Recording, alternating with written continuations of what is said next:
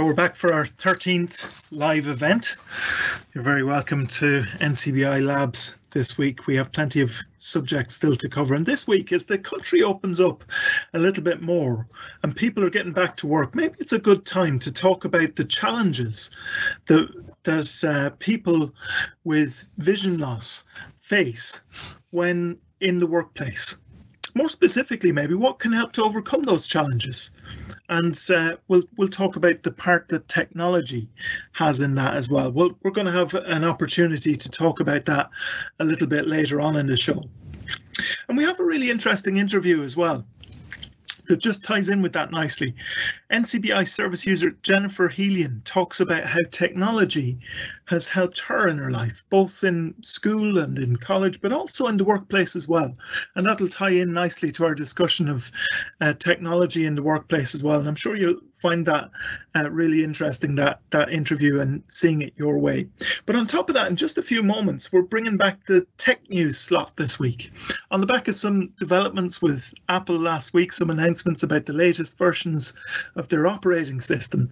Well, we're going to have a chance to to chat about that in just a few moments as well. And of course, to help us to do that, we need a panel because otherwise you're going to have to listen to me talking to myself, and nobody wants that. So, to save you from such torture, we have our panel regulars with us Sean Doran, JP Corcoran, and Daniel Dunn.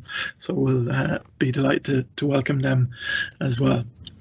Just a reminder that if you have any comments throughout our show today, uh, any questions, anything that you'd like to contribute, please do send them in. You can use the question panel on the right hand side of the screen if you're tuning into to Teams, uh, if you're tuning in live, or you can send us through an email to labs at ncbi.ie.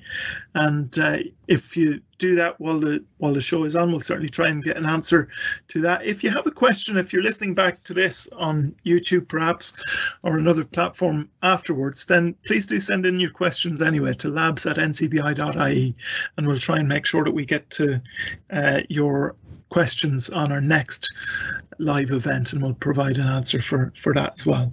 And if you'd like to support our services so that we can continue to provide services to those who are blind or vision impaired, you can do that by don- uh, visiting donate.ncbi.ie. So that's donate.ncbi.ie, or you can even sponsor one of our live events. And again, you can uh, get in touch with us on our labs email address, labs at ncbi.ie, if you'd like to do that.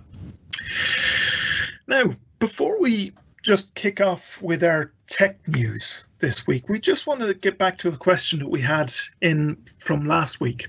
You might remember last week we discussed uh, the Cat B35 phone. We were we were also talking about uh, accessible gaming, which we we kind of enjoyed that uh, conversation as well. We got to reminisce about our uh, different experiences in the in the gaming world. But you might remember when we were talking about the Cat B35 phone, there was a question just in relation to whether it would talk back to you using the internet, which it will, and that was answered last week, but using email as well, which we just wanted to make sure that we tested properly to make sure we were giving the right information out. Well, you'll be happy to know that Derek has gone away. He, he's tested that feature during the week, and uh, he can confirm that that definitely will talk back to you um, using the email as well. Now, it's not the fastest, but we mentioned that on the show last week that considering the price of the device, it kind of sits in a nice little niche there. If you want a, a phone with that has physical buttons, uh, it has the uh, some of the most common smartphone apps. It'll even talk back to you and use Google Assistant. Well, this is pretty good for a, a low price, but it is basically in that budget um, realm. So it's not the fastest necessarily with some of the talkback options, including with email, but it does it does work quite well. So that's just to to get back to to that subject last week, and we hope that's answered uh, that question for you as well. Now we're going to move on um, this week to some of the announcements from Apple last week. Um, so we're thinking uh, about their announcements regarding iOS 14 and some of some of their other announcements as well. We'll welcome in our, our panel for this. Particularly, Sean has been looking at some of the announcements here, but the the uh, uh, whole panel is welcome to jump in at any point throughout the conversation here. Um, now, Apple have these announcements kind of down to a fine art form, really. They hold their annual WWDC or Worldwide Developers Conference uh, each year, and they, they announce a ream of kind of new developments. Sean, I didn't know. Did, did anybody else notice, know this, by the way, already? I never knew this. I've only ever seen WWDC. When I'm reading up on an article, I see it listed as that. I read up something just as I was looking, sort of researching for, for this. Did you know what its nickname was, Sean, already? Did you heard no. what its nickname is? No, what's the nickname? Apparently, it's called Dub Dub. Colloquially, it's called Dub Dub. I've never heard of that before at all, but apparently this is Dub Dub 20. So I haven't heard that one. so if you're, if you're hearing that highly technical term at any that's point, in, that, that, that's in the die-hard Apple community. That's it. Yeah, yeah. so WWDC or or Dub Dub 20. Um, so, so just tell us, John, what, what were some of the the announcements last week in last week's event? There's lots of announcements in terms of um, iOS 14, but I'll just jump straight to the, the voiceover section first, and then yeah. I'll skip back over some of them because there's a few interesting developments in voiceover which I can't wait to try. So there's going to be, you know, in-device intelligence built into voiceover, where that's going to help us with apps and web pages with elements that are, are not accessible. Mm-hmm. So I can't wait to try that. So that's going to hopefully, you know, try its best to label buttons or elements that might be not labeled, or you know, make them more accessible. So I'm not entirely sure how that's going to be implemented, but um, as soon as I'm able to download iOS 14, I can't wait to actually try that. Yeah, that'll be really interesting other things that I've added to um, into VoiceOver is it's going to allow for uh, image description. So even images that are not described, it's going to basically use AI to tell you what's in those images. Yeah. So that'll be another thing. I wonder how good that will be, and that will also read text within an image. I know things like JAWS and other AI applications are currently doing this, but nothing so native as within the screen reader itself in terms yes, of mobile yeah. devices. So hopefully now when we swipe over an image, whether that's like on Facebook or Twitter, because people often share images like memes and stuff with text in them. Yeah. So we'd have to save them, export them to Seeing AI to get them to read on our phone. So now natively within VoiceOver, it will give a description of that text. So that's going to be very useful, and I can't wait to see how that's that's implemented. Yeah. And it's supposed really to. Yeah and they've announced that it's going to have a feature within VoiceOver. It's going to detect interface controls within apps. So that might be play buttons, rewind, fast forwards. That might make them easier to get to in an app that mightn't be laid out as well as we've come to expect with uh, no, no certain apps. So yeah. I can't, I can't, I can't, I can't wait to try those features within VoiceOver. So there's a lot, of, there's, there's a lot of good changes coming for VoiceOver. So that's quite significant, actually. If if they kind of turn out the way that they've been an, announced and they work as we expect them to work, that's quite significant in terms of accessibility.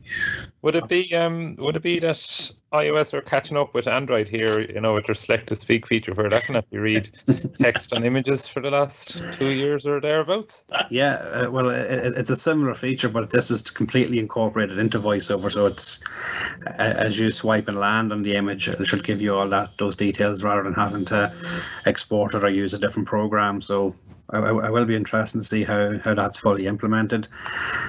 But um. I did hear as well that just kind of even outside of some of the accessibility features, there it was a little bit of a case of of uh, Apple catching up with Android and a few other things as well, wasn't it? There, there, there was a lot of um, people saying things like that. There, there, some of the changes that are coming are things like being able to add widgets to your home screen. Yeah. Having their Apple are going to call it an app library, which is similar to Android's app drawer, where uh, you can basically within the app library it can be sorted by categories. Mm-hmm. so be, like that category could be most often used or could be gaming apps it could be connectivity apps it could be um, you know um, browsers. Uh, whatever way you want to sort them you can sort them as well as creating your own. I know people often create their own folders on their desktop anyway on their on their homepage. Yeah. So this is a more integrated feature that's sim- similar to that. Yeah. Yeah very good. And any other kind of particularly significant?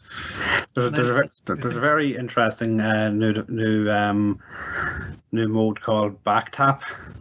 Uh, It, it might be only available on like the iPhone 10 onwards, but what back tap is tapping the back of the phone, whether it's a, a double tap or triple tap, you can activate certain features of the phone. So what what people are talking about doing is obviously Siri Siri's the default um, voice assistant, but you might maybe tap the back of the phone twice to bring up Google Assistant. Okay. Or people with dexterity issues, like I know the the trip, the three finger, the three finger triple ta- uh, double tap, sorry, for magnifying the screen can often be difficult for people with dexterity issues.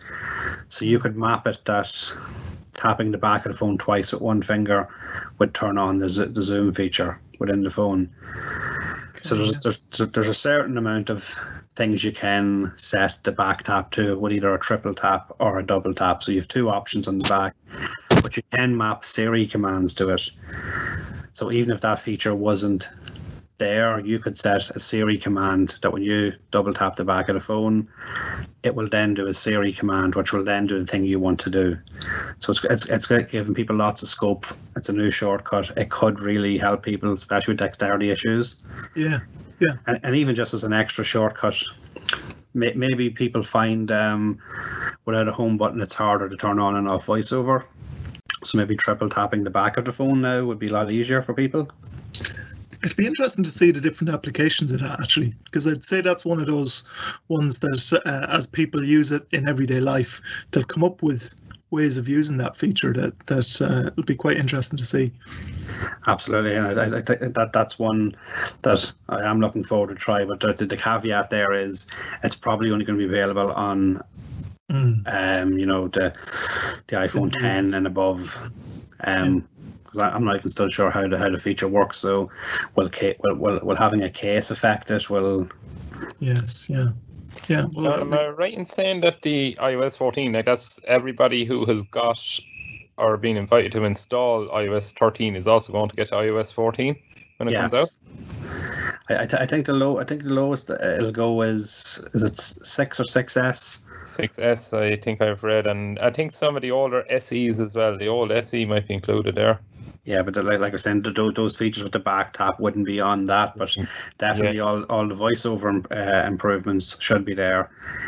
Um, and then like you like you're saying with, with similar things to Android is like you can add widgets to the to the screen now. So a widget might be like a weather app, or it might be you know a different clock, or it could be you know you could you could have your favorite um, messaging app there as a widget, and you could ch- e- quick quickly check incoming messages. that's kind I- of been a long time coming in a way, hasn't it? It's like People people maybe people would be quite used to, but but uh, People- it's people are quite used to it on other devices, and yeah. Google App- search bar. You you could probably add it in a Google search bar maybe if if Apple allowed that as a widget. But um, what what's what's useful about the the Apple widgets is because sometimes they do come out with clever ideas, and you can stack the widgets. Yeah.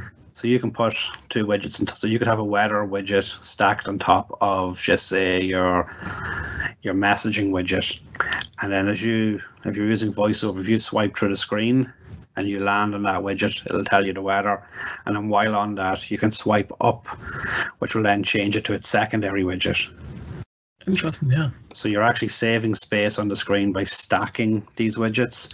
Yeah. So th- th- whether you're using voiceover or you're actually, you know, um, low vision, those features can be can be useful because you're putting all your widgets in one place, or you're putting in a place that might be useful to you. yeah. Yeah.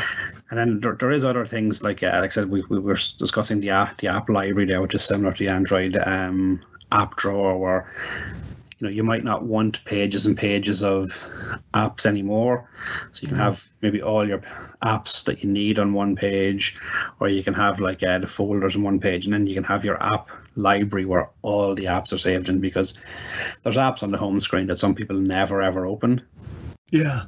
Yeah. So it's handy, like you know, if you if you're clearing up that sort of uh, real estate, and then Yeah. there's yeah.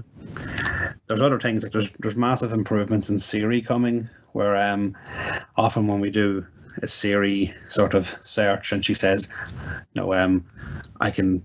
Here's web results of that of, of that search.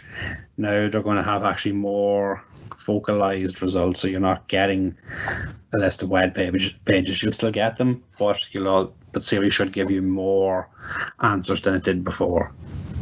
It's interesting because as much as we kind of poke fun with the um, comparisons between Android and, and, Apple, and there are some things that you kind of see maybe one will do first and then the other one kind of follows along, and that it it does just tend to happen that way anyway. But Apple's developments, when it does come to accessibility, are always excellent, aren't they? Yeah, and I'm hoping that Android steal the the stacked widgets. Yeah. Yeah. I'm yeah. that they that they steal that one back. Yeah. But uh, within within Siri now, you can also send uh, audio messages. So you can say Siri, send an audio message to, and then you can record an audio message. So the person's getting an actual audio message from you rather than Siri dictating it, and then and then voiceover reading it to far side. So that that's going to be a useful feature. Yeah. For for anybody, I mean, like I I would take advantage of that certainly to send um a, qu- a quick voicemail because we often do that within things like WhatsApp anyway. We'd we'd, we'd yeah. send a, a, voice recording. So the fact that we can do that straight from Siri through messages is going to be very very useful. And, and I think there was wasn't there a couple of um, other developments as well in relation to like some of the sort of sister operating systems like the um, the yeah. iPad OS and the uh, Apple TV OS as well. There was a couple of other things. Yeah, um, various things. Yeah, there, there, similar things, but yeah. like, like, like I was saying there, it, it, within messages, um, we, we, can now add a thing where we can pin conversations to the top. So if you, if if there's someone you're constantly chatting to on messages, I think you can pin up to nine conversations at the top. So whether that's groups or individual people. Right. That we that we get that that you know if there's someone you, you message all the time and like you haven't messaged them in a while, you don't have to swipe through tons of messages yes. to find that conversation. That'll be pinned to the to the top. Yeah. And Apple have also uh, integrated a, a translation app into the phone now, so it's, it's going to be it's, it's yeah. going to be like it's going to be like Google Translate. Yeah, yeah. I like it. I've seen the screenshots of it. yeah. yeah. So it, it, it, it, does look very good. It could come in very useful. Like I would use the Google Translate app quite a bit. So yeah. I'd be interested to see how uh, the Apple version uh, will, will, will relate to. I think they have support for Irish as well. Yeah, because Google doesn't support. It's supported on the web page, but it doesn't do it through. Um, on the app, yeah. And they're so, going to be doing. Are they doing Irish from um, fairly early on in that, like when it's when it's released, when it's starting. I think it's coming with iOS 14. I think, yeah. Yeah, that'll be interesting to some of Yeah, it'd be interesting to def- definitely try. Uh, yeah. There's some good changes coming to um, people who use AirPods. Yeah. So they're adding in spatial audio, which is like basically surround sound. So like when we were talking about gaming last week, having spatial audio in your device will come in really useful because you'll be getting that full 3D effect. Yes, yeah. And yeah. I mean that like if, if if you're listening to music and it has you know tracks mixed with surround sound, it's going to sound really good on your um on your AirPods, and you know like that they'll be adding in augmented reality features too. So whether I mean that's games or if you're using maps, all that can be integrated with into the AirPods too. So when you were saying that um, about the development with AirPods um, or AirPods, it's when you're talking about the difference between that and what's there at the moment is is that helping you kind of locate where a sound is it makes you kind of feel almost more like you're in a room yeah. and there's somebody yeah. in a fixed position almost yeah if you like if you had like um, a sound system at home and you had speakers behind you and speakers in front of you and some to the side yeah you could you could hear like maybe like you're watching a film someone could be talking right in front of you but uh, maybe a sound of a car is coming behind you Yes. So it's replicating those effects within in your AirPods. So it'll be it'll be very interesting to to try that, especially if you like listening to music and, and if it's mixed with a you know maybe a five point one soundtrack to see how that would play in your AirPods. Yeah, yeah, yeah. Yeah, so there's a lot of portability between devices as well. If you own a few um, Apple devices, that the AirPods will automatically jump from one to the other if you pick up one. Yeah, to have to have added an auto switching um, option. So if you have your phone in your hand and your AirPods are in, the sound is coming from your phone. If you place the phone down and lift up an iPad, it'll automatically switch to your iPad, and the sound will come out of your iPad then and connect to your to your AirPods. Without having to change any particular settings or anything. Yeah. Yeah. So once once you once you, once you lock it in at the start and say these are my two devices or three devices that are using my AirPods, and they're all Apple devices, it will it will sync up. Yeah, very good. And AirPod have actually added in um, a notification now. So when your battery starts to get low, you'll get a notification on screen on your on your phone. So it might say 25% left on your AirPods, Yes. and you'll know to give them a quick charge. You don't have to go into the app or check it. It'll, it'll tell you on the phone.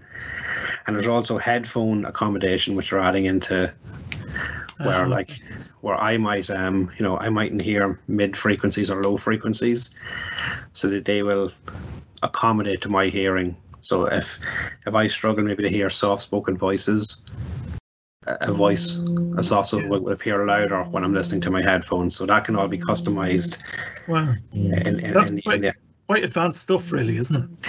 Yes, yeah, there's, there's sort of a there's, there's, also a big movement um, for hearing loss in iOS 14. So I know that doesn't re- really affect us, but there, there there is things where you can set your phone to listen out for maybe fire alarms or set to you know, to listen out for doors knocking, and then you'll get a notification. So, so some people do have dual sens- sensory loss. So people if people are hard of hearing Yes. and also phone user, I mean, you could set your phone to listen out for the doorbell because you might not catch that frequency. Yeah. And when the doorbell rings, and you lo- uh, your phone will give you a notification. So even if like you're a, even if you're a heavy sleeper and you've got your phone near your bed and you have set, you know, to look out for a fire alarm or to set to when a, a door knocks or raps, there's, there's there's lots of sounds you can pick from. Now your phone could vibrate then and you would hear it Yeah. or you so yeah, you'd feel the vibration. Um, Yeah. So I mean, there's there's lot there's lots of really features. interesting ones. I saw something about it as well. Um, just one of the other features on iOS um, 14 was to do with uh, accessing a like accessing a vehicle and starting a vehicle and everything using your phone now. yeah, because I, I. Uh, so you c- uh, BMW are the first uh, car company to to integrate that with Apple. So your car key is basically programmed into your phone. As you get to the car, it can automatically open, or you can go into the app and open the door and start the engine. Interesting. Yeah, Uh, but you know, uh, we're really getting into kind of like tech stuff here. because if you if you lose your phone now, you're losing your car keys and Yeah, your, your exactly. credit You're losing So. everything if you're losing your phone these days. Whoever, uh, whoever gets your phone or takes your phone has the added bonus for getting a car with it. yeah, exactly. A Well, car comes free. That, that's why we mul- multi-factor authentication on our phones. So. Um, So- an, an, another great thing that, that actually has been added is um, changing the default apps, which is something that was never allowed in um, iOS. Yeah. So if, if you didn't like the the mail app or you didn't like using Safari as your main browser, you can now set a different default browser or mail app. Very good. That's yeah. brilliant. So yeah, a lot, really a lot of people were using Chrome on their iPhones, but if they got an email link and they went to open it, Safari was opening that link. Yes. So, so now you can set it. Well, actually, I want Chrome to open that. Yeah, the- yeah. That is useful for some people. Some people think the mail app might be, while very good, might be very basic, and they might want to set a different app as their default one. So there's still lots of rules and regulations about which apps can be. So it's not as if anyone can make an app and that's going to be able to be set as a default. So there, there is going to be And even just with your different browsers and accessibility and everything, they do react differently sometimes. So it's kind of important to have the same environment. And if you're kind of trying to provide support, even sometimes it's it's quite useful to to know that you can select different um, browsers as the default ones. That's quite a handy one. Just tell us, Sean, when, when will some of these feature like when when is this coming out? When is this due it's due, it's due it's due to be released in September. Okay. Um, so it's it's in uh, beta mode now where people can download and try it. Features might slightly change and not change. I've seen Apple's uh, one of their head fellas being interviewed, and people were saying that when you're using Siri now, it's a small box in the bottom of the screen, but you can't interact with the screen behind it. So why bother showing it?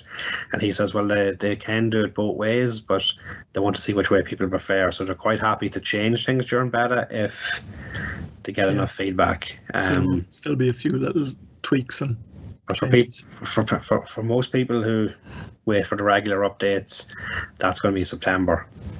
Okay. Okay, so that's when we can expect it through. So that sounds fairly significant news there um, last week. Um, some really useful accessibility features as well, and, and uh, one or two other things that are of interest. So thanks for um, outlining those for us, Sean. Appreciate that. No problem.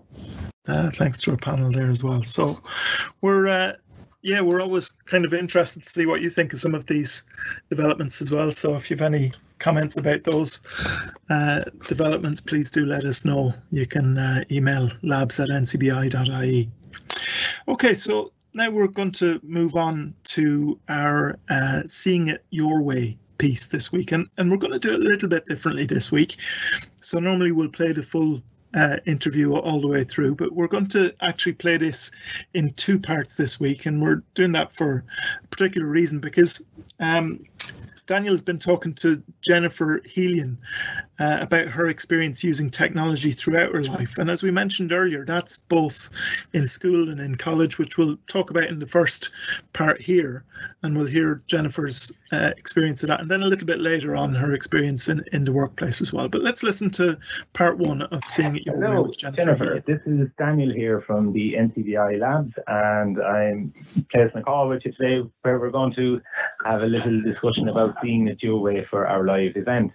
And Jennifer, I know that you are working with the ESB as a facilities and equipment coordinator, and um, I'm very delighted to have you on the call today to speak to us about your experiences.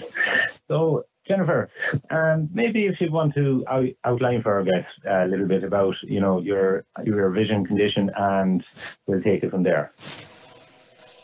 Okay, so my vision is called Stargardt macular dystrophy, Yeah. uh, which means I have some central vision sight loss. So I use my peripheral vision to navigate around things and Yeah. basically live my life. Okay. So very similar to age-related macular degeneration with the Right. sight loss, but um, it's more it affects more kids than anything else. So I was 12 when I was diagnosed. Okay. So 12 years of age. So um, so from there, then obviously that was a big big change for you, and you know being in school at a young age. Uh, so how how did how did you adapt then to that uh, coming on through school? So in primary school, it didn't affect me much because I wasn't diagnosed until sixth class, and at that it was that I I had uh, only a slight impairment where I'd have to sit closer to um, the whiteboard and um, I, it didn't really affect my reading or writing too much at that stage. And then when I got to secondary school, I met uh, the NCBI liaison with the Department of Education, Yeah. and we did a bit of braille um, once a week or whenever she arrived, and um, I didn't really, it didn't really affect me Yeah. up until sixth year. So I was, so for my Junior Cert exams, I got the allotted extra time, and I had a, a reader for my um, for my exam paper. Okay. But that they were the only accommodations that I required at the time. Right. So um, I didn't need any special needs assistance until I was in sixth year because all the way along I was getting large print books Yeah. and some of them were in Daisy format as well if they were available in Daisy. Right. Um, yeah, so So on, on the, was- formats then, um, did you have a laptop or something in class then to to view those? yeah, I had a laptop. and the uh, transportation of the laptop was tough because I was on my own. I had a full bag of books Yes. and I had to carry it. Then I had to carry the weight of the laptop as well. Okay. Um, so I didn't really bring the laptop to school too often uh, because actually as well I had a distance magnifier glass where I where I could put it up in front of my eye and and um, Oh, see the board. That was it. Yeah. Very good. And that became that became, I suppose, then your long, uh, long distance aid in class. Yeah, pretty much for a lot of my time in school. Yeah. Um, I used to carry it around my neck as well, so all, all the all the guys in the class were like, "What's that thing? Can I look at that?" so, It was it was a real conversation breaker. ah, yeah, exactly. I suppose something new like that, to, you know, in, in schools uh, would raise people's curiosity. Why is it, what is that? What do you use it for? Why do you need it? Yeah, yeah. So like it, it was it was it was a good conversation starter, I have to say, thankfully. Because when you're when you're in secondary school and you don't really know everybody at at the outset, and you're just like, okay, I have something different than what you have. Yeah, So yeah. um And ev- everyone Yeah, was so cool it- with that, were.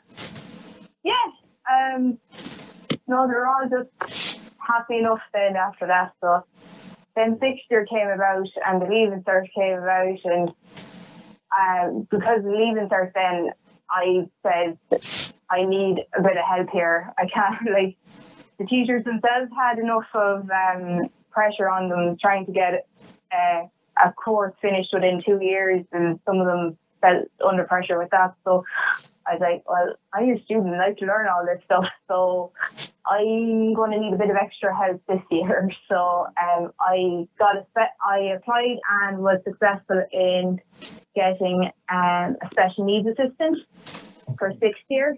So she um, she took my uh, notes during class and she typed them up actually, and she um, she brought them in all typed up and That was very handy. uh, yeah, so that was grand. And because I only had her for a year, Yeah.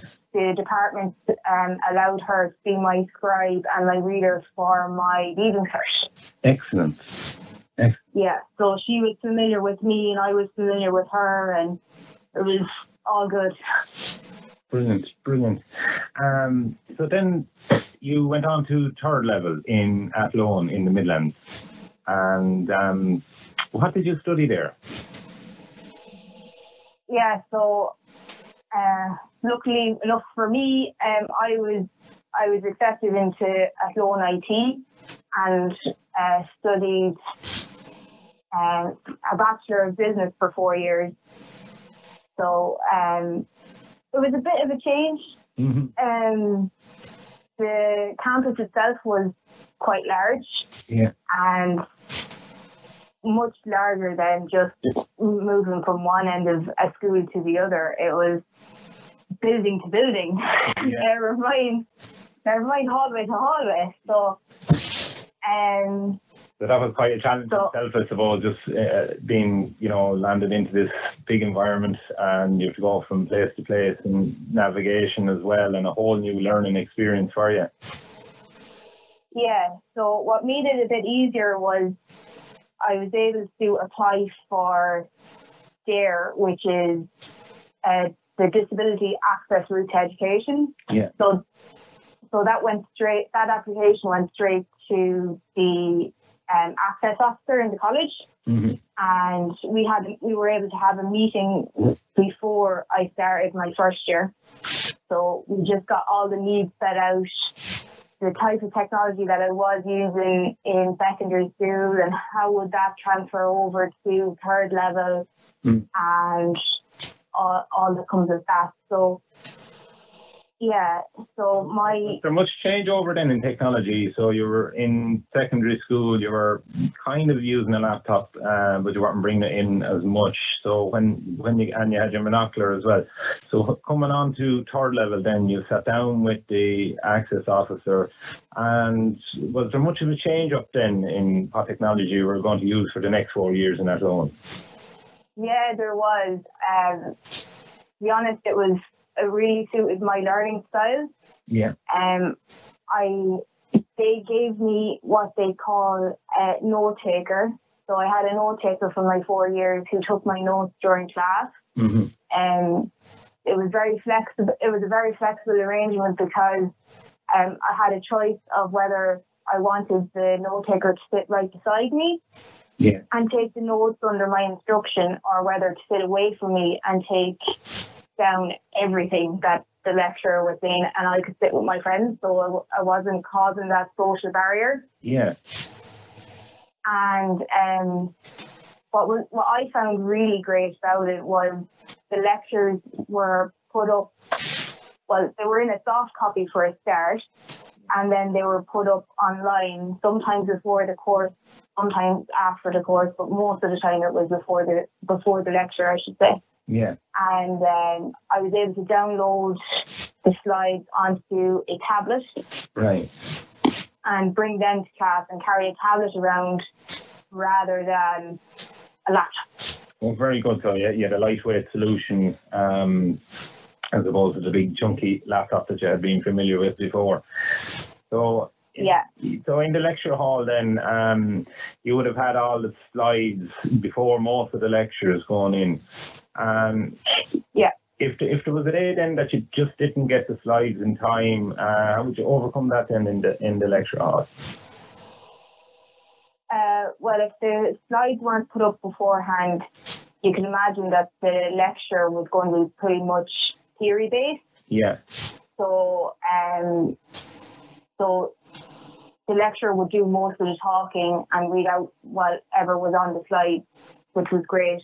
Right. Um, I also like if we if I started if I started a new uh, if I had a new lecture um, for a different module or whatever, I'd always go up and say say it to them before they started class, and then have it and have a chat then after they started the well once the lecture was over, Yeah. just to say that look, I'm in your class, I have a disability, this is what it is, and then they were more aware Right. of That they were aware of- and accommodating for you.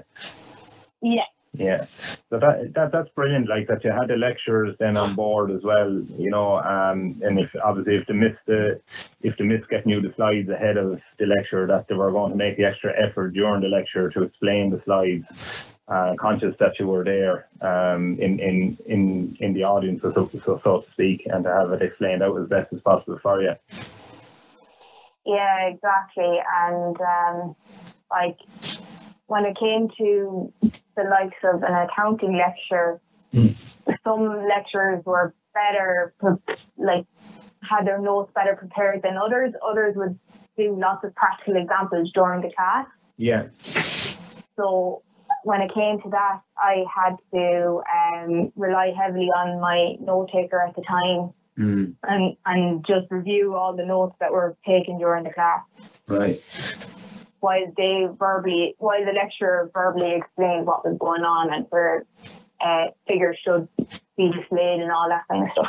Okay, brilliant. So overall, then it sounds like you had a good experience in third level, and things things went well for you. Um, would, would that be correct to say overall? Oh yeah, definitely. Definitely. I really enjoyed my time there. Uh, that's brilliant to hear.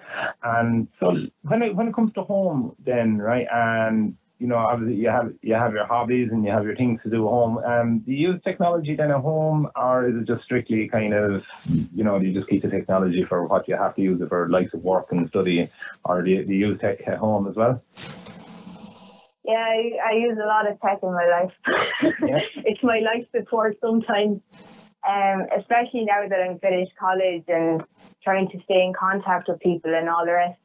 Um, I have a Samsung smartphone, which uh, for me, I really prefer it because I'm a like for a visually impaired person, I'm very visual, Yeah, if that makes sense it does. and uh, and um, I, I like the Samsung because they have a feature on it, um, which is a triple tap feature. Yeah. And it will magnify your screen. and you don't need three or four fingers to move this magnifier around your phone like an iPhone screen. Okay. And um, yeah, so sometimes can If you- triple if you- tap it with, with the one. If you were listening to one of our past live events, we um, about a couple of weeks back, we had a kind of a little Android versus iOS debate going on, and uh, there still rumbles on to this day. Neither side concedes the other has won. Um, so maybe from from your point of view, you, you, you're chipping one in for the Android side there. Yeah, and uh, what's even better is it has the same feature on the their tablet, and I have a Samsung tablet as well. Very good, very good. So I can hear, um, one of the guys that was on that debate is from Cork. I can hear the groans come from Cork right now as you say that. Jennifer, Yeah. into cycling. Uh, tell us a little bit about that. Yeah, so I've been I've been in nice few places with cycling. Um, I started I started off cycling um with Tullamore Cycling and Touring Club back when I was in when I was about to start my third year of college. So that would have been around 2013 Yeah. and um, I've never looked back. The the club are brilliant. I don't have any family member that um, does any tandem cycling or is interested in doing any sort of uh, cycling really. So uh, the club have really come together and um, I now have a cycling uh, tandem pilot for the last oh what seven years cruising. Um, so last year in particular, we um, with the cycling club, they they organised a cycling trip to Mallorca. So uh, yeah, so I spent a week out there cycling away. Even did the Sa Calobra, so I was delighted with myself. Brilliant. Brilliant. Yeah, so that's uh, that's that's all I have to say about cycling, really. Yeah, no, fair play to you. Um, you know, it, it, it sounds to me like you know you're you're getting the best out of everything you, with your technology and your hobbies. Um, when it comes to let's say socializing, you're going out shopping and getting about. How how does that work for you? Yeah, so if we're going on a day trip, um, shopping, like or anything like that, um, I then I use my rollerball cane, Mhm. um, just because, like I might I might see a person coming, but it might be a lot. The reaction time might be a lot slower than if an, a fully sighted person was able to uh, see someone coming at them. So I, I bring the cane for that reason more so than uh, a safety thing. Um, when I go out with my friends at night time, out to the pubs or anything like that, whenever they decide to open, Yeah. um, uh, generally just phone. I generally phone my friends to see where they are, or Mm. ask them to come outside and meet me outside when I arrive, or Yeah. uh, whatever. And they generally just we, gen- we generally just link each other rather than uh, all any of the other kind of posts. Yeah.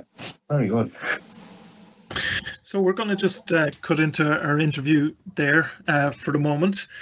Uh, that was certainly good to to get that perspective um, from Jennifer Helian. We appreciate uh, that interview, and we're going to come back to that interview just a little bit later on in the show because in the next section, Jennifer is going to be talking about some of the uh, technology, or at least referring to it, uh, some of the technology that she um, uses in the workplace and that kind of leads us nicely into this subject of technology in the workplace, which we're just going to discuss with the panel at the moment. Obviously, just even as we heard there with the uh, with some of the technology in school and colleges, it's kind of changed a little bit over the years, and it's interesting to see the sort of things that have made a, a real difference to people. But when we're talking about the, the workplace, maybe we could uh, invite our, our panel on to discuss this, and uh, particularly JP is going to give us a little bit of information on this. When we're talking about technology in the in the workplace, obviously it's kind of uh, it's in relation to accessibility and things like this that we're focusing on. But what what what are some of the typical challenges that someone might face uh, in the workplace if they have sight loss? Sure, like I can go through some of the challenges someone might face, and I have to say I, I loved uh, Jennifer's quote there. Tech is my, my life support in the interview. I really, really like that. Uh, very nice, nicely put. Um, so some some of the typical challenges someone might face uh, who is in employment, and perhaps they've, they've experienced some deterioration in their sight. Um, they could be hardware or software related, really. So um, that's the thing, and they could be very varied according uh, to their job role and also their eye condition. Yeah. So it could be a case, for example, that it might start off that a person maybe is starting to struggle to see certain elements on their computer screen. It could be just a mouse pointer, the cursor. When they're working on an application, becomes a little bit tricky to see or find. Particularly, I noticed this in, in like you know programs like Excel as well, where you're looking uh, looking at spreadsheets with, with data on, on spreadsheets, which could be quite difficult. So that's in some instances. Uh, but there could also be issues around viewing presentations, for example, at team meetings. So I'm just having difficulty viewing like a whiteboard uh, if if someone's a team meeting they can't see that. So these kind of things can crop up. Yeah. Um, could also be a case where maybe a person is unable to make out some of the buttons on their work phone. So it could be something like a, you know, transferring calls or holding calls. You know, there. But Yes. um, the good news is that there's there are solutions available. But there there are some of the kind of challenges that someone might face, Jude. Yeah. And I, and I guess in a workplace environment, I mean, the pressures of different workplaces are, are different as well, but that can mean that there's more anxiety and pressure in, in some Oh. environments than others. And so if you're in that environment and you can't do one of the key roles just for a, a simple Yeah. reason, just not being able to maybe see one of the That that's exactly it. Exactly. Yeah, yeah. And it means that there's added pressure on the individual to, you know, fulfill their tasks uh, and you know keep on top of their workload. That's something that I, I'd come across quite regularly, where maybe you know the person has the fairly full full ability to do their job, but unfortunately there's certain things that could be slowing them down. yes. Yeah, yeah, Yeah. So that can be quite an, an anxious thing. I. Absolutely. Yeah. Yeah, yeah. a lot to it. So Mhm. You mentioned there that the the good news is that there are sort of solutions to. Yes. So what sort of if we're talking about IT, for example, what sort Yeah. of IT support is there? Okay, so the good news is, is yeah, there is there are solutions available. And I suppose the first thing to point out is that there's NCBI technology staff can provide assistance in, I suppose, just trying to work out like what equipment, and that's both software and hardware, could be put in place uh, for someone in the workplace uh, to make it more accessible for them. Um, so that, that's a good news. So um, the way it would work is that uh, if, if someone is, is having some um, some experiencing some difficulty maybe complete doing their job role, they Yeah. can make contact with ourselves and we have an employment advisor, Dennis Daly, who I believe will be joining us on a future live event. And they can make contact with him. Now there's actually there's two, I suppose, there's suppose two options here. If someone is job seeking, uh, we can well through Dennis, uh, they can be given advice around you know CV preparation, you know cover letters, interview skills, disclosure, all these kind of things. Yeah. But if someone is in the job and maybe it's, there's an issue around job retention, they can also get advice about that. It could be a case where they might be be redeployed to another area, um, that kind of thing. Yes. Uh, and in terms of the the IT, where the IT comes in, well, they can speak with Dennis and they can have a, a meeting with him, and then they can get referred to an IT trainer uh, for an IT assessment.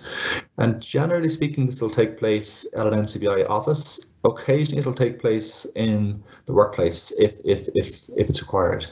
Yeah. Uh, so on the back of this, uh, what we would do is we compile an assessment report that will outline the different technologies that could uh, benefit a person uh, at, a, at a particular given time must be stressed. So it could be a case where maybe a person's life might change Yes. over a number of months. So that's just at that particular time. So we kind of put that the note into the report. Um, after that, we, we, we can provide the quotations for the equipment required, and we can also give them information about maybe funding options that may be available. And of course, of course, the support doesn't stop there. We make sure that if there's any ongoing issues, you know, they can contact us by phone or by email. And on occasion, we may need to call out to the workplace to give them support uh, there too. Yeah. Very good. Um, that that's kind of a, a good overview of the, the process of the support Hmm. Yeah, that, that's yeah, there. yeah. But Could I pick up on a couple of things that you mentioned? So Yes. you're talking about maybe an IT assessment, um, Yes. and you're looking at equipment or products that might be particularly useful to somebody. Yeah. What sort of equipment Yeah. could we be talking about here that would be Okay, yeah, yeah, yeah. So the, the things that I would typically come across, uh, very varied, as they it, you know, depending on the person's like condition uh, or their, their job role, of course. Kind of things we're looking at would be electronic handheld magnifiers. Um, so I know we haven't discussed them in the show yet, but I'm sure a lot of our listeners will be will be familiar with these. These are lightweight and portable low vision devices. You can hard, carry them around very very easily, and you can put them in a handbag or, or just take them with you in, in a backpack, that kind of thing. Um, I've come across these to be very useful in like of call centers where maybe people are, are dealing with paperwork. And I mentioned earlier that um, occasionally it could be difficult for someone to maybe see the keypad on, on their work phone. Yes, So they yeah. can just take out their handheld magnifier for quick reference and then put it back in, that kind of thing. Um, that's one example. There's also CCTVs or closed circuit televisions, which is like similar to the handheld mag- magnifiers, low vision equipment which have a built-in camera and uh, they can use, be used, for example, to work with uh, hard copy printouts and that kind of thing. So if you're not just 100%, you know, working with your laptop or desktop computer, and if you're given uh, materials like, you know, papers to work with, then the CCTVs can be useful. Yeah. The only downside with the CCTVs is that they do require quite a lot of desk space. Generally speaking, you don't move the CCTVs around; they're they're too heavy. So uh, that's where something like a Connect 12 could come into play. So this is an electronic magnifier. It's portable. It's actually it's an Android tablet, a 12-inch Android tablet, and you can use it to access all the Android apps that you that you want as well. So you can actually use it pers- personally as well. You could have your your Gmail app, um, you know, your your Chrome app, and everything on this. So Um, just to just to kind of draw the comparison between the two there, CCTVs and the Connect 12, you've got Uh-huh. Yes. one is quite a big thing, as you mentioned. It's heavy. you want to be exactly. It's, it's working in one place. standalone. Exactly. The- Yeah. the Connect 12 that you mentioned there as like Mm-hmm. a, an Android tablet. There's a framework as well to that. Is there? There's some way of sort of setting it up to be hands free. There is exactly. That's, that's a really good point. So you, you can actually take this um, out of the case. You, you can use it as a stand where, where you can actually you know read your your your your hard copy print um, materials uh, um, beneath the camera, but you can actually take it out and it can, it can be portable as a handle with the with the Connect 12, and you can bring it with you between meetings. Uh, it's used a lot in education, so we'll Yeah. come across a lot of students who would bring it class to class, and they can bring it home as well. Um, but it could be used. I've come across it certainly in, in the workplace. I've come across it where it can be used when attending meetings and presentations because you can purchase with the Connect 12 a distance viewing camera, which I think is up to 25 pounds magnification. Is, yeah. Really good clarity with this camera. I think it's a Canon, and uh, you can you know view presentations in the back of the screen on, on you know on, on the uh, you know it could be a slideshow showing. So I have I have seen people who are using this uh, in, in in the workplace and and having great um, benefit from it from from bringing it into meetings and being able to see what's on the screen in front of them. Mm, yeah, That's Um, quite a high quality camera. That's it is very popular. Yeah, yeah, Yeah, particularly in education, as I say, but it does people are using it in in, in, in employment too. And just as a small thing that you mentioned there about the Connect 12 being portable and folding down, you use Yeah. a handle. What sort of size are you talking about once it folds down? Is it? Uh, It's, still a fairly hefty piece it's, of it's, equipment. it's, no, it's great. It's, it's a 12 inch tablet, so that, that's what you're working with. Uh, it's lightweight as well, so it's very, very um, um, light as well to use. But uh, I- I, showed this to someone who, who uh, recently was um, secured employment. I think it was a public public sector role, but they showed it to them and they were delighted. They were they were literally jumping up and down on the spot. They they were absolutely thrilled with this because they, they were used to seeing the CCTVs that I mentioned earlier. And Yeah. I said, you're not you're not going to be bringing these around from, from you know office to office, particularly if someone's uh, role involves a bit of travel. But they were delighted with the Connect 12, It's extremely portable.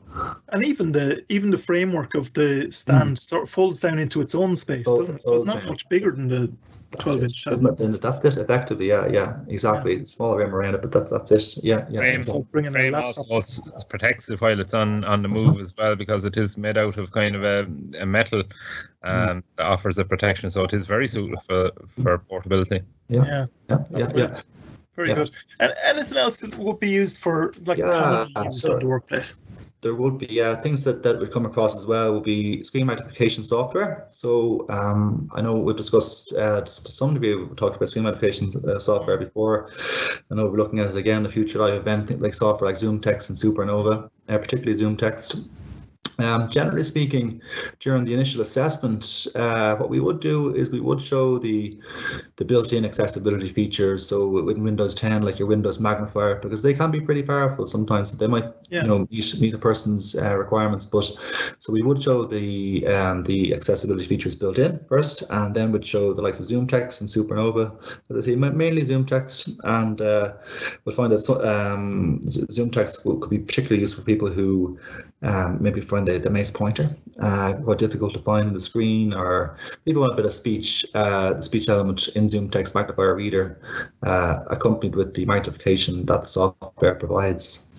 Yeah. I actually know some people who are using Zoom, Zoom Text in the workplace who use it purely for the um, the uh, mouse pointer and cursor en- enhancements. So Interesting. Yeah. they don't use speech; they just want to be able to see the mouse pointer and uh, use it for that reason. Yeah.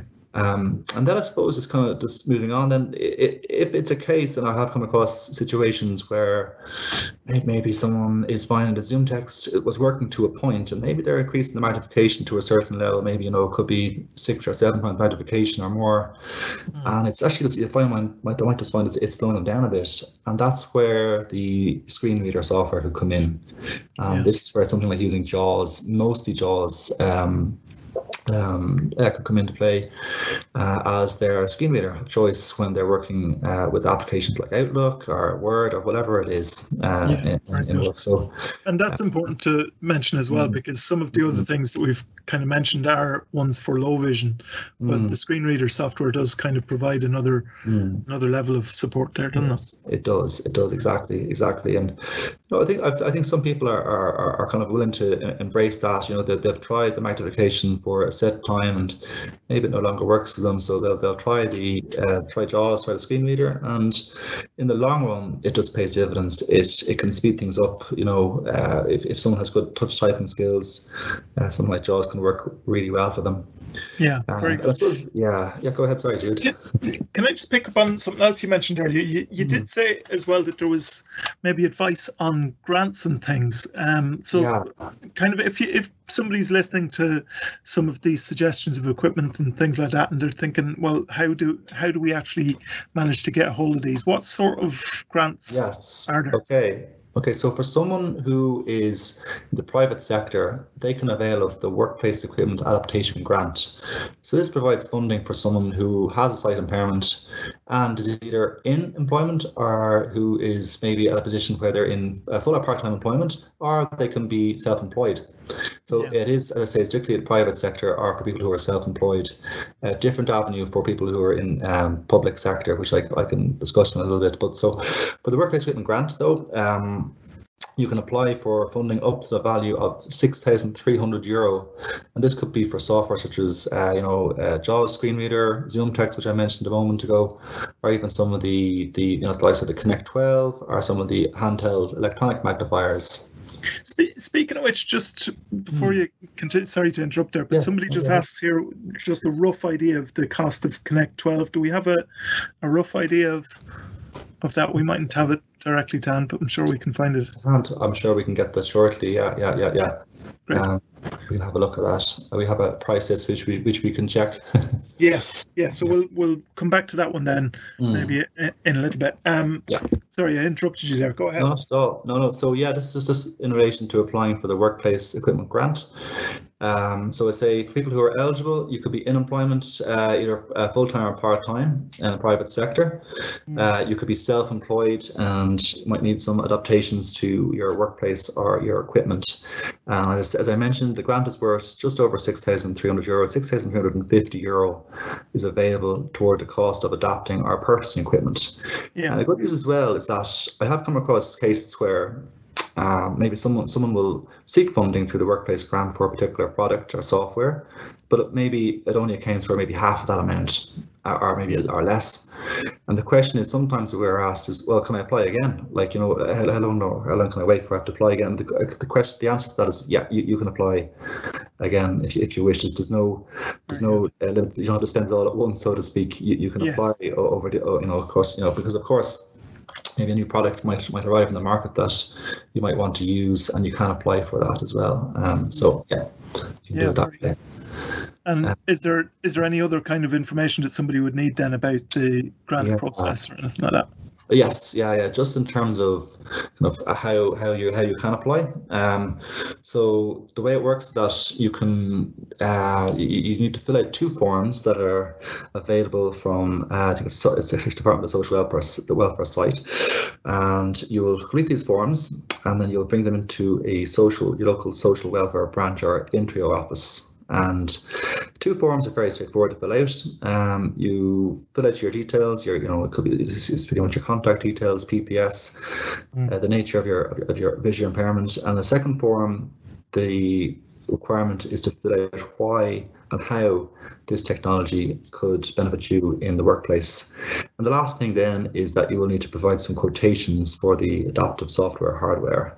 Um, if it's a case where I think it's over 700 euro, you'll need two quotes. Um, if the total cost of the equipment being sought for is over 1500 euro, you'll need three quotes. So that's the way it works. You Yeah. complete the two forms. I believe stamp, uh, sorry, beg your pardon, um, form two will need to be stamped by your accounts department. Um, and then you will uh, set, bring it into your so- social welfare uh, branch office, your local uh, branch office, and then the case officer, case officer, beg your pardon, should be in touch with you from the department, social protection, uh, and meet with you to review the application. Um, so actually, it's interesting. We we had um, I had a, a meeting with a case officer a short while ago um, from a local uh, social welfare social welfare branch office, and she was actually making the point that not many people are either aware of this or applying for it. So um, maybe it's maybe some people are are not uh, conscious that the workplace grant is actually available. to- Yeah, there, so good to let people know about that and Exactly. and even just the process as well because i think sometimes if if Yeah. it's a really daunting complex process people Mm. can get a little bit worried but it's nice to have Mhm. have it outlined there and to know Yeah. where to get the support Exactly, exactly. And just to finish off, I did mention that this so the workplace grant is specifically for people who are in uh, in the private sector or self-employed. If you are in the uh, public sector, yeah. you can make contact with a disability officer or you can or the relative department in your workplace. So for example i, I would regularly receive queries from school teachers about you know uh, applying for funding there and that would be through the department of, of education. Yeah very good. Very Yeah. good. So that's that's good to include that as well. And uh, we did get a little bit of information there on the cost of the connect 12 um, i think sean found the the int- uh, information just there for us so uh, about 2800 without the camera uh, 3,345 with the camera, and that's including VAT, but then the VAT can be. claimed. That's a very good point, actually. Yeah, yeah, yeah, yeah.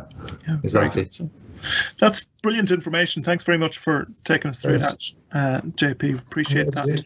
Um, and it is uh, it's such a, an important subject as well because as we mentioned at the start of this piece it can cause an awful lot of stress and difficulty if if somebody particularly if you you've kind of worked to to be qualified for something and then a very almost like a, a minor uh, element of uh, of the role becomes a, a an insurmountable obstacle. That's that's a really stressful thing but the great thing is that it's not in, insurmountable. There's so many solutions there so it's great to Yeah. to discuss that as well. Thanks a lot for for that jp just coming back to what we were talking about earlier um maybe we could just ask uh sean um to to unmute there for for a moment. We just had one other question come in. It's not directly in relation to the announcements last week but just in relation to voiceover um using the voiceover shortcut uh, when you have a home button you can kind of triple tap on the home button but what about the iphones that don't have a home button Well, that's a very good question. Uh, you, you do the same thing where you navigate to your accessibility settings and you navigate to accessibility shortcut and you pick which shortcut you want to turn on. So in this case, um, voiceover.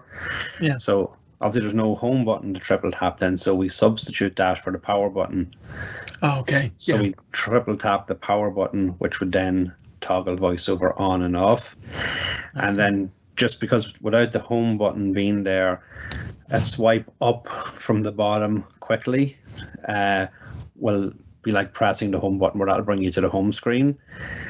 And if you swipe up slowly until you hear two taps or two, two, two noise indicators, that'll bring up your app changer, your app switcher.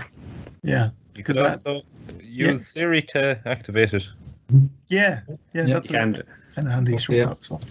Um, but good to know because that is one of the questions that people ask when when they've got used to a home home button. It's important to have those other ways to do it as well. Thanks a lot for clearing that up, Sean. Very good. So we've had a, a bit of a chat about technology in the workplace, and uh, that continues to be part of uh, the Seeing It Your Way i- interview that uh, Daniel uh, carried out with uh, Jennifer Helian. So we're going to rejoin that interview now. We're going to go back to the second part of Seeing It Your Way with Jennifer Helian.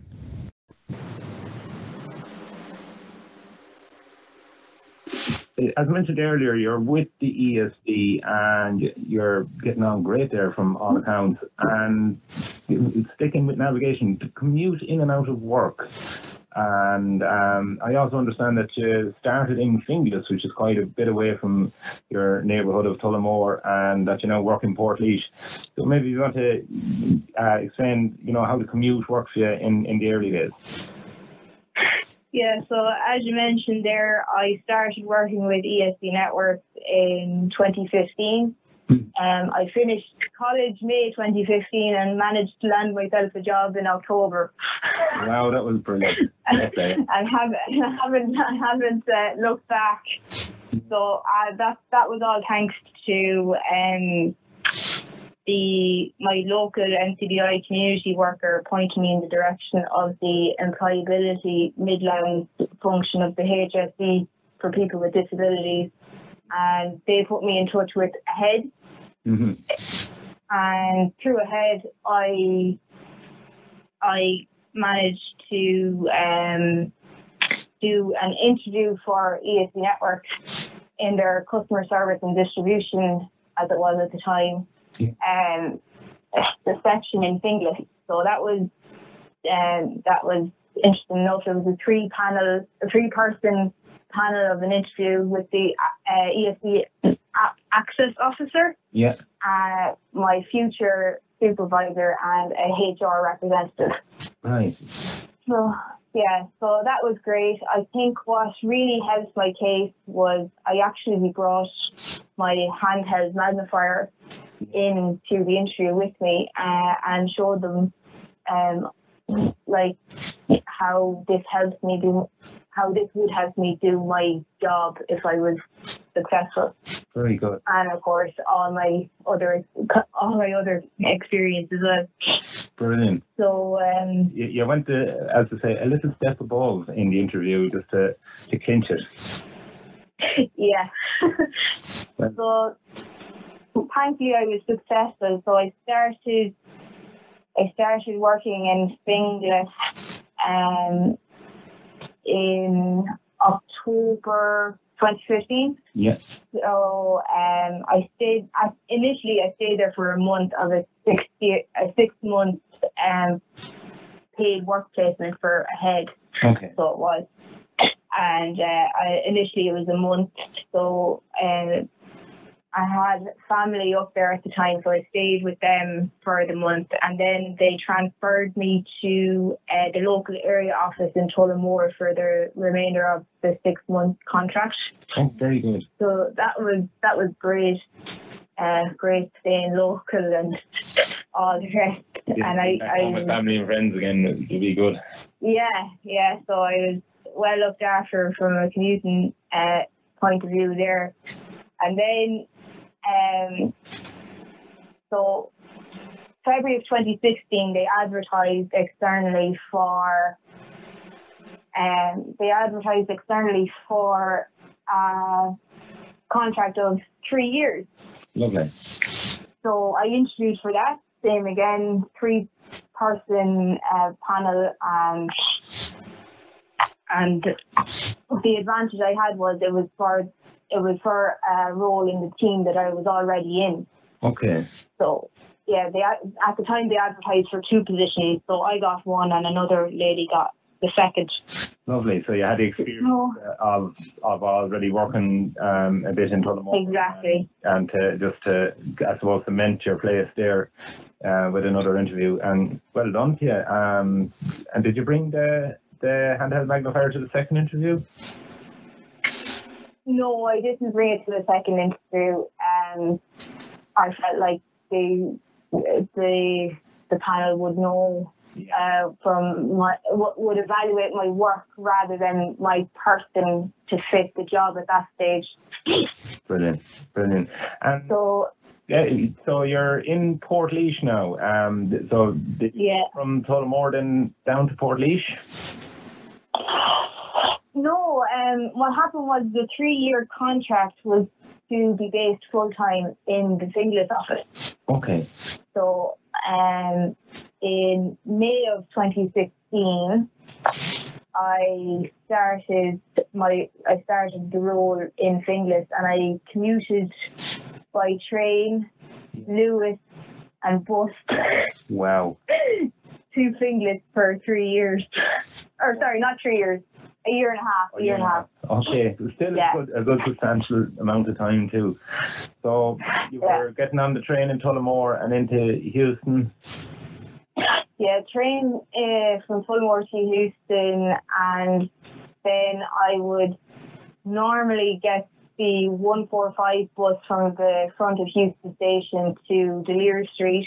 Yeah. I don't know whether you can still do that because of the whole Cross City Luas. Yeah. Um, and then I would tra- change buses from D'Olier Street to Westmoreland Street Yeah. and get the 140 uh, bus out to Finglas. And lucky enough, there was a bus stop outside the ESB office, so I only had to walk across the road. Oh, lovely, lovely. But still, that is some. Um, that is some going. And how, Yeah. how long each way was the commute? Uh, roughly, you'd have to allow for two hours Two each way. each way, so four that's four hours then altogether on top of your working day. Yeah. Quite a long haul for a year and a half. So eventually, Yeah. then you come back to Port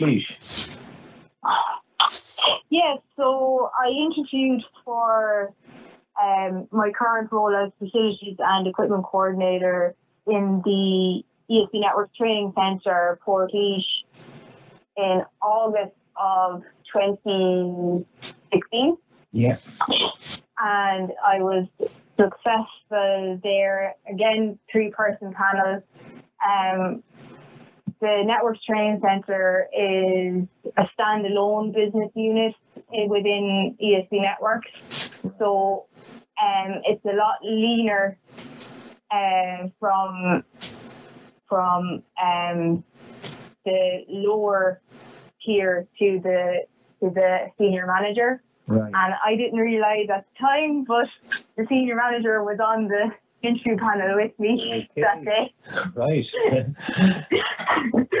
yeah, so along with my my own uh, manager now and uh, a HR representative as well. So Very good. uh, yeah, so that was a, a nice surprise to get on your on your first Uh, day there. Uh, yeah. Obviously, you're impressed because you're based in Port now and hmm you're working away there. And uh, when it comes to carrying out your role now in Port and I suppose with a focus on technology, what do you, um, what, what technology are you using? Are you still with the handheld magnifier or have you more stuff as well? Um, to be honest, I moved away from the handheld magnifier Yeah. Um, I, I just felt like it wasn't doing the job it was I needed it to. It was Yeah. good for the smaller the smaller um documents, but it wasn't so good for a large document. Yes. So what I have now is I have a large, have two large screens, well monitors I should say, Yeah. and um, I use the Supernova uh, software for magnification. I don't really use it for the screen reader too often. Yeah. Um, I only really I only really need the screen reader when when there's a, a, a PDF, a heavy PDF, probably about 20 pages before I, I need to use that Okay. because most of my work is based around emails and phone calls and yeah, that's oh, pretty much it. You're kind of going between the screen and, and, and the phone, so you get a little bit Yeah. from from the screen. I also have a CCTV called a Prisma. Okay. And what's good, what's good about the Prisma is that it, it connects into one of the monitors Yes. so that I don't need an extra standalone unit.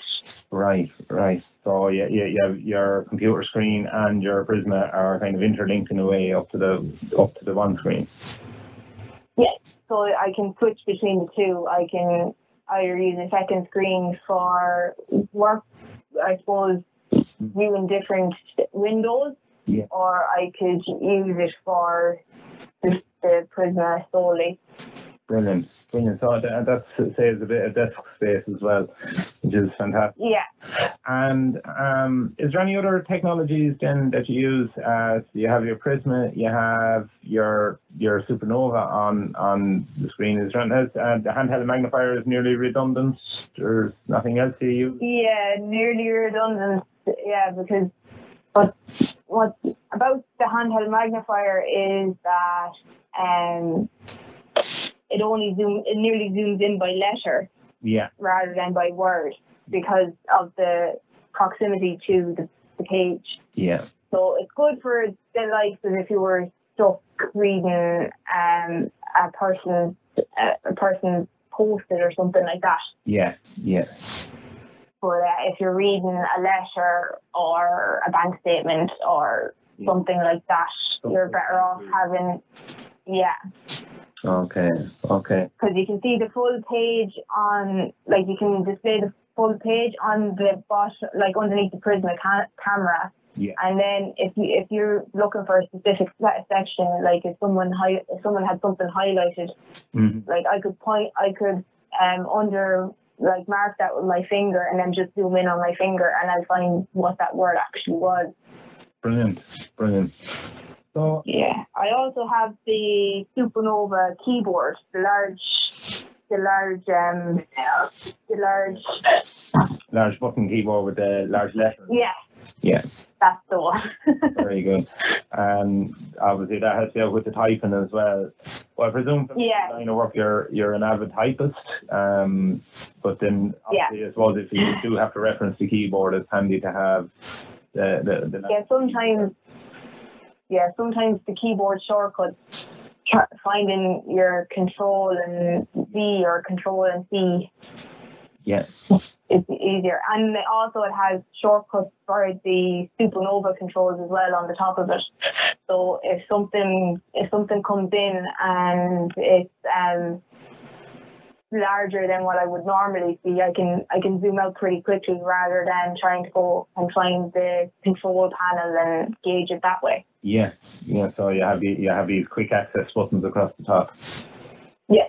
Brilliant, brilliant. So, and it, sounds like you're getting on brilliant there in, in DSV and all this technology, like it's empowering you to do your job. And, you know, every every bit as good as a fully sighted person. And uh, obviously you're getting on well. You're there in the role a while now. Um, just uh, commuting over and back from Portlaoise then, how is that working for you? Rural transport? Yeah, so um, there is a local bus company called Townlink, and thankfully they run a good and regular bus service between Tullamore and Portlaoise. Mm-hmm. Uh, so I'm able to grab the bus at 8 o'clock in Tullamore and be in work for 9 o'clock in Portlaoise with the help of meeting one of my colleagues in Portlaoise town centre and having just grabbing a lift up to the office building with them. Okay, which I understand. I know Portlaoise, um, it's a, about half a mile of a hop from the bus stop out to the ESB centre on the on the motorway road there. Yeah, it would be. So it's about at most a five minute drive in in the van, but Yeah. um, if you were to walk it, it would be probably about twenty minutes. It would, and on the wet mornings, you definitely don't want that. No. Um, Jennifer, listen, it's you know been brilliant talking to you. Um, you know about how you've how you've um come up through school and through third level, um, you know, getting a job in Dublin, back to Tullamore, down to Portlaoise, and everything is working out brilliant for you. And, and from listening to you speak, like technology is certainly a, a, a big portion of your life, um, you know, from communications and work, and and even with a bit of navigation as well. So, um, is there anything else you want to add to that, or that we didn't quite uh, touch on? Um, I suppose we didn't really touch on the voice assistant from Google Home and other technology that I have. Yes, this is Um, uh, home. Yeah, the Samsung tablet. yeah, And uh, then you have the Google Assistant. Have you looked at speaker? I have a Google Home speaker, yeah, so I love it. I really love it. I love asking it the time. I love I love asking it different web searches. Um um I like it's I to be honest, it's so it's made everything so much quicker and easier for me. Yeah. Like if I want to find if I want to find out like how long it'll take me to travel somewhere, I can ask the Google Home speaker or ask the Google Assistant on my phone, Yeah. and it'll it'll bring back an answer. Very small percentage of the time, it will be a it will be a completely different answer than what it was. Yeah, But uh, I have to say, the majority of the time, I'm very happy with it. yeah, I also have a voice-enabled smart TV yeah, which is great because I don't know about you, but around my house, it's very hard to find a remote control sometimes. yeah, Could be down the, the middle of the couch somewhere or whatever. But um, yeah, I can I can activate the television and uh, it, like even from a, a standby mode, I can ask it to turn on. I can do the volume controls and things like that. So yeah, Wow, that's a so. What make a TV is that? Um, I, I wouldn't mind doing those myself. Samsung.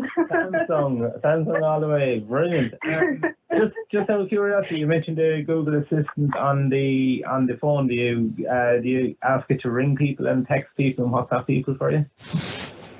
Yep, all those things. Yeah. Um, I even have the um, I even have a smart bulb in my bedroom, Oh yeah. and I I uh, do that's connected to my Google Home, which is connected to my phone, and I can ask it to turn off at night time, So you don't have to get out So- and turn off the light switch. so I don't have to get out of bed. Brilliant.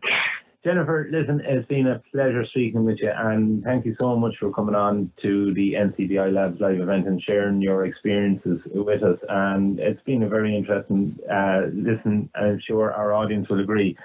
So, uh, with that, uh, I want to thank you, and we'll uh, we'll probably touch base again and see how you're getting on. And don't forget, if you do have difficulty with any technology, to get in touch with your local NCBI training and support personnel.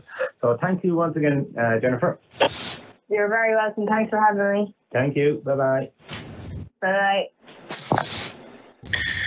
Very good. So that was Jennifer Helian talking to Daniel Dunn there, and uh, that was quite a, a wide-ranging interview, uh, talking about all sorts of uh, ways that technology has been of assistance uh, throughout her life, both in school and college, and uh, in uh, work and outside of work as well. And that was certainly very informative. So, thanks very much to Jennifer Helian for sharing her her experience with us.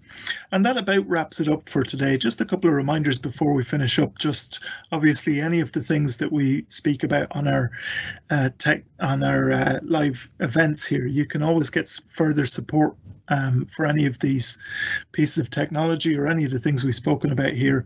If you want to get in touch using our technology support line. You can do that 9 to 5, Monday to Friday on 1850 92 30 60. That's 1850 92 30 60. Or you can e- email labs at ncbi.ie. And uh, of course, if you want broader support from NCBI, you can contact our national helpline on 1850 33 43 53, or you can email info at ncbi.ie. ncbi.ie. That's info at ncbi.ie. And as we mentioned earlier, if you'd like to support us, you can visit donate.ncbi.ie or you can even sponsor one of our live events by contacting us on our labs email address, labs at ncbi.ie. So that pretty much wraps it up for today. Um, but there's still plenty of things that uh, we haven't been able to cover so far in our live events. Uh, there's always more to, to cover. And in the coming weeks, we're going to be talking uh, about a few different subjects. Supernova ZoomText those sort of uh, programs that we mentioned earlier pieces of software that can be really useful in a, a number of different environments both for uh, enhancing the, the visual aspect of what's on a computer screen or uh, feeding back in audio as well. So we'll be having a look at that in the coming weeks. We'll also hopefully get back to stuart lawler and our seeing it your way piece in in uh, one of the coming weeks. We'll be talking about braille technology technology as well.